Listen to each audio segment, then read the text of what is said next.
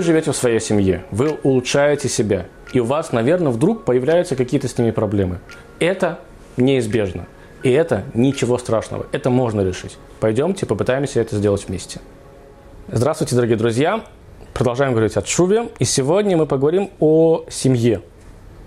В конце концов, вы же все-таки остаетесь в каком-то социуме. Помимо ваших коллег, есть еще ваши знакомые и ваши друзья. Как они на это реагируют и как вы должны с ними взаимодействовать. Давайте начнем сначала немножечко с другого. Эм, Аллаха, еврейский закон, называет человека, который встал на путь Шувы в, в еврейской жизни, называет его неким таким, такой сиротой. То есть, есть некий иудаизм с его обычаями, порядками, законами, э, который уже течет, слава богу, не, один, не одну тысячу лет, и вдруг вы начинаете вступать в эту жизнь. Как вам быть? Вы не были вот э, на протяжении всей этой истории вместе с этим иудаизмом. Вам нужно что-то для себя выбрать. Более того, Э, еврейский закон Аллаха, он абсолютно не однобок. То есть, помните, когда-то мы с вами обсуждали вопрос э, заповеди тфилин. В России их называют филактерии. Э, тфилины бывают разного размера. Бывают 4 на 4, бывают 3 на 3, бывают 2 на 2. То есть маленькие, побольше, еще совсем большие. Есть ли разница между человеком, который одевает филин 4 на 4, либо 2 на 2? Нет. Есть разница только в том, как они выглядят. Но глобально – и тот, и другой исполняют заповеди тфилин. Да, теперь, почему этот одевает филин большего размера, а этот меньшего, это другая причина. И теперь, почему этот одевает э, тфилин маленький, а этот одевает тфилин побольше, это глобально не имеет никакого значения. Да? Почему они это делают? Потому что они относятся к разным течениям. Э, и теперь человек, который вступил на эту дорожку от шувы, ему нужно выбрать, к какому течению ему следовать. Если у него перед ним есть глобальная, очень широкий путь, то он должен просто как бы э, по-русски это называется привязать себя к какой-то общине и следовать обычаями этой общины. Ну, например, есть еврейский праздник Шавуот, э, День дарования Торы. И во многих общинах мира еврейских принято украшать синагоги деревьями, цветами и так далее и тому подобное. Э, в общинах же, например, Хабада этого принято не делать. Поэтому, если человек ходит в хабадскую синагогу, ему не нужно украшать свою синагогу э, цветами, растениями и так далее, и так далее. И так на самом деле у любого человека, что если вы э, приняли себе решение как-то себя улучшить, и перед вами есть море э, путей, нужно выбрать тот путь, который ближе вам. Ближе к вам, ближе вам и ближе э, тому социуму и э, вашей семье, в конце концов, в которой вы живете. Но не все так может быть просто. Бывает, вы находитесь в социуме, который, знаете, э, создан из многих-многих-многих разных течений. Ну, например, вы живете в какой-то деревушке, которая всегда э, любит по воскресеньям ходить в баню, да, а когда наступает лето, то приезжают городские, и они не идут в баню по воскресеньям, а они начинают э, в воскресенье, не знаю, э, жарить шашлыки на огне. И все. И вы, вы ребенок, который растет в этой деревне, и вы не, не знаете, как себя вести, когда вы приезжаете в город. Жарить шашлыки, как городские люди, по воскресеньям. Либо же все-таки э, делать, как делали мои предки, да, они там ходили в баню. Потому что по факту вы как бы э, деревенский человек, но в данный момент вы живете в городе. И тут как раз-таки у вас есть два пути. Либо вы э, соединяете все это в себе, либо же вы берете от каждого из этих путей что-то, что вам близко. Однозначно, что правильно, ответа на это, к сожалению, нет, потому что относительно вот эта вся история по улучшению, она относительно новая, поэтому что психологи, что раввины, когда это связано, например, с обычаями в иудаизме, э, окончательно к какому-то одному мнению не пришли. Но и там, и тут бывают все-таки могут быть проблемки небольшие, потому что ну, вы до конца, это называется, знаете, э, стоите на, э, на двух ногах в разных местах. Нельзя быть и в том, в том же месте да, э, одновременно. Надо выбрать что-то одно. Когда вы окончательно сформируете свое мнение, знаете когда? Когда у вас появятся дети. Когда вы поймете, что вам нужно теперь что-то новое передать им. Вам нужно их научить жить, как живете вы. И тогда вы поймете уже, что у вас сформулировано. В этот момент в вашей голове появится один единственный на тот момент, по вашему мнению, правильный путь. И так уже дети ваши, они же не что-то новое, да, они же не вновь прившевшие в эту жизнь. Они воспитаны уже вами. Вами, как новым человеком, будут продолжать то, что вы когда-то начали вы. И для них это будет правильным, нужным путем. Почему, э, по большому счету, это легитимно жить и так, и так? Потому что жизнь по книге – это холодная жизнь. То есть опираться лишь на какие-то да, материалы, эм, записанные перед вами, это не будет называться вашей жизнью, потому что жизнь – это что-то живое, в конце концов. Живое, меняющееся и то, что вам э, по душе. Более того, если мы смотрим на какие-то обычные или на какое-то направление правильного поведения, то они же на, основаны на чем-то на каких-то личностях, да, на каких-то исторических фактах. Поэтому просто влиться в них и быть как бы частью них до конца не получится. Есть один рецепт. Э, нужно просто посмотреть на ваших предков. В иудаизме, например, когда человек вступает на путь чувы, он, э, выбирая, в куда ему попасть, смотрит на своих бабушек и дедушек. Если вы не знали, то, например, у евреев, как правило, ну, сегодняшний день, наверное, где-то 2-3 поколения назад, большинство евреев все-таки были соблюдающими. Может быть, не все, но они знали. Мой прадедушка был преподавателем в еврейской школе, э, они, а мои бабушки и дедушки знали идиш. И некоторые из них даже писали только на идиш, на еврейском языке. Поэтому они прекрасно знали, что такое шаббат, что такое Песах, Пурим и так далее, и так далее. Но это не отменяет и светскому обществу, может быть, то же самое на самом-то деле. Нужно просто копнуть, кем были ваши люди. Например, если вы хотите выбрать для себя профессию, спросите у своих бабушек и дедушек, кем были, не знаю, ваши предки, в конце концов.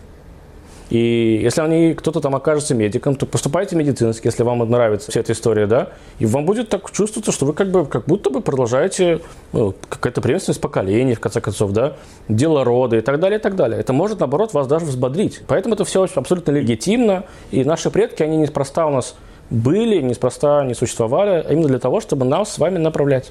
Не только личным примером, но и глобально.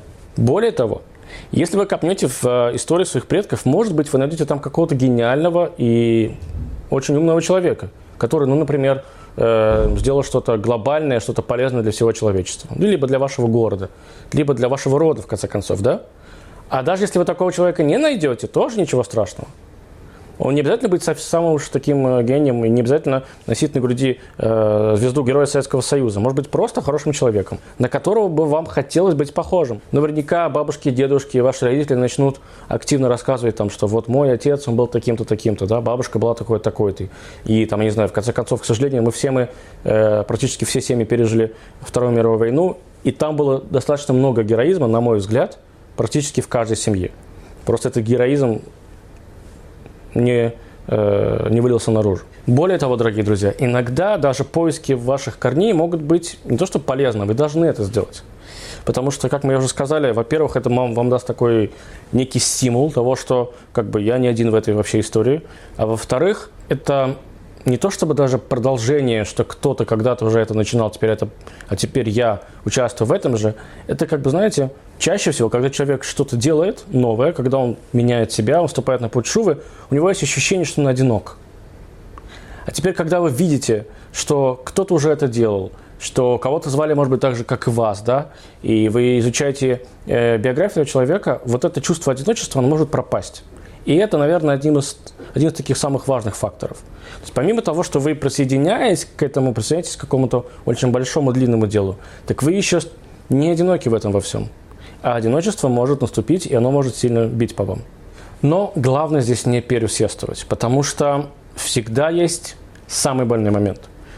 Ваши близкие, ваши родственники, с которыми вы живете в данный момент, те, кто был когда-то, это потрясающе, это хорошо, это важно, но они, к сожалению, уже их нету в жизни.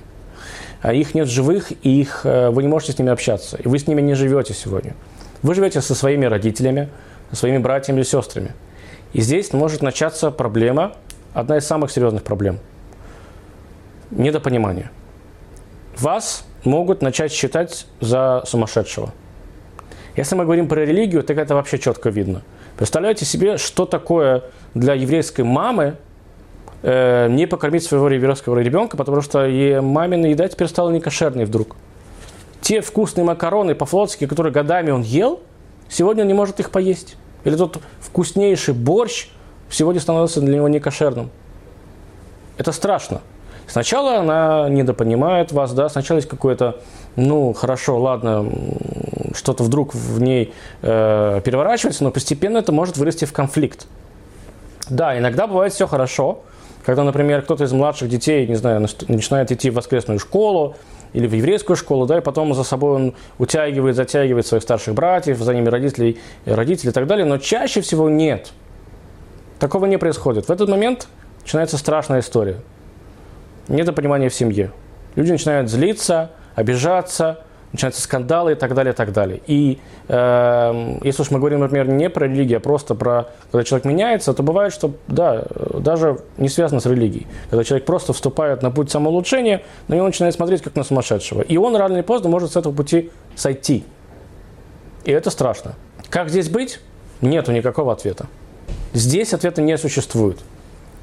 Все всегда у всех происходит по-разному, все семьи разные, реакции всегда у всех разные. Но это наступить может. И, скорее всего, кстати, наступит. Это нужно пережить. Есть, может быть, только один маленький совет, как это можно исправить, это разговаривать. Каждый должен попытаться понять систему ценностей другого человека. Потому что сейчас она у вас поменялась. Объяс, ну, объясните, обсудите, расскажите, что вы в данный момент чувствуете. Возможно, они вас поймут. Другими словами, э, человек большого, либо человек, который встал на путь исправления, он, знаете, как молодожен. Э, когда молодожены женятся, у них есть э, эмоции, и, и вот они не знают, куда себя деть. Да, тут в этот момент, когда вы э, Балчува, у вас как бы есть вот этот разрыв между старой любовью и новой любовью. Что такое новая любовь? Но любовь – это ваш выбор, новый ваш выбор. Но есть старая любовь. Есть ваши родственники, есть ваши привычки, ваше окружение, в конце концов. Есть люди, которые окружают вас. И вы не знаете, куда, куда правильно поступить. Э, остаться э, со старыми своими э, любимыми людьми, либо все-таки окончательно переключиться на новый. И тут важно, как я уже сказал, конечно, разговаривать, но еще, во-первых, первый шаг должен сделать, должны сделать сами вы. Не они меняются. Меняетесь вы. Вы решили взять на себя такое, э, такое решение, принять на себя такое решение, как исправление. Никто вас не заставлял, вы сами себя заставляете в данный момент. Почему все остальные должны из-за этого мучиться? Поэтому вы первый обязаны сделать шаг. Вы обязаны подумать, вы обязаны осмыслить и рассказать, что вы хотите и для чего вы все это делаете. Поэтому здесь очень важно следующее. Когда человек идет по этому пути, он, знаете, забывает, откидывает все, для него в данный момент он становится таким неким мини-эгоистом. Теперь важно только мое действие. Важно, чтобы я стал лучше. Но как раз-таки вот это эго, оно приведет вас к обратному эффекту. Нужно постараться откинуть это и научиться понимать другого человека. Представляете, людям вокруг вас становится больно в какой-то момент. Ну, как я уже сказал, шуткой шуткой, но опять же, для матери, которая не может накормить своего ребенка, ей больно в этот момент. Она просто по-матерински переживает, что он голодный. Понятно, что вы взрослый человек, вы сможете себя прокормить, но она привыкла вас кормить этим борщом. А теперь вы забрали у нее эту, эту возможность. Ей плохо от этого. А вы думаете, что нет. Вы до сих пор идете правильной дорогой, и все остальное вокруг, ну, они перетерпят, думаете вы. И вы глубоко ошибаетесь. Вы носите ему урон, который, возможно, рано или поздно, когда вы захотите исправить, у вас не получится. Дорогие друзья, как мы неустанно уже повторяли много-много раз, нельзя откидывать то, что происходило с вами раньше – также нельзя откидывать, отбрасывать людей, которые вами, с вами раньше жили. Если они уйдут сами, ну, такова судьба, такова жизнь. Но бросать их из-за того, что теперь вы решили стать кем-то другим, вы не имеете никакого права.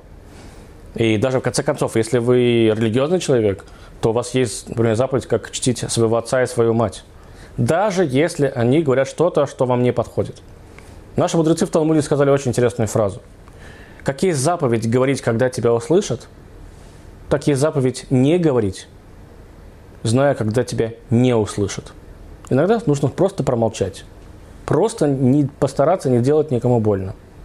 Потому что если уж вы хотите себя улучшить, так улучшайте себя во всех аспектах. Дорогие друзья, давайте будем помнить о наших близких, потому что им тоже в этот момент непросто.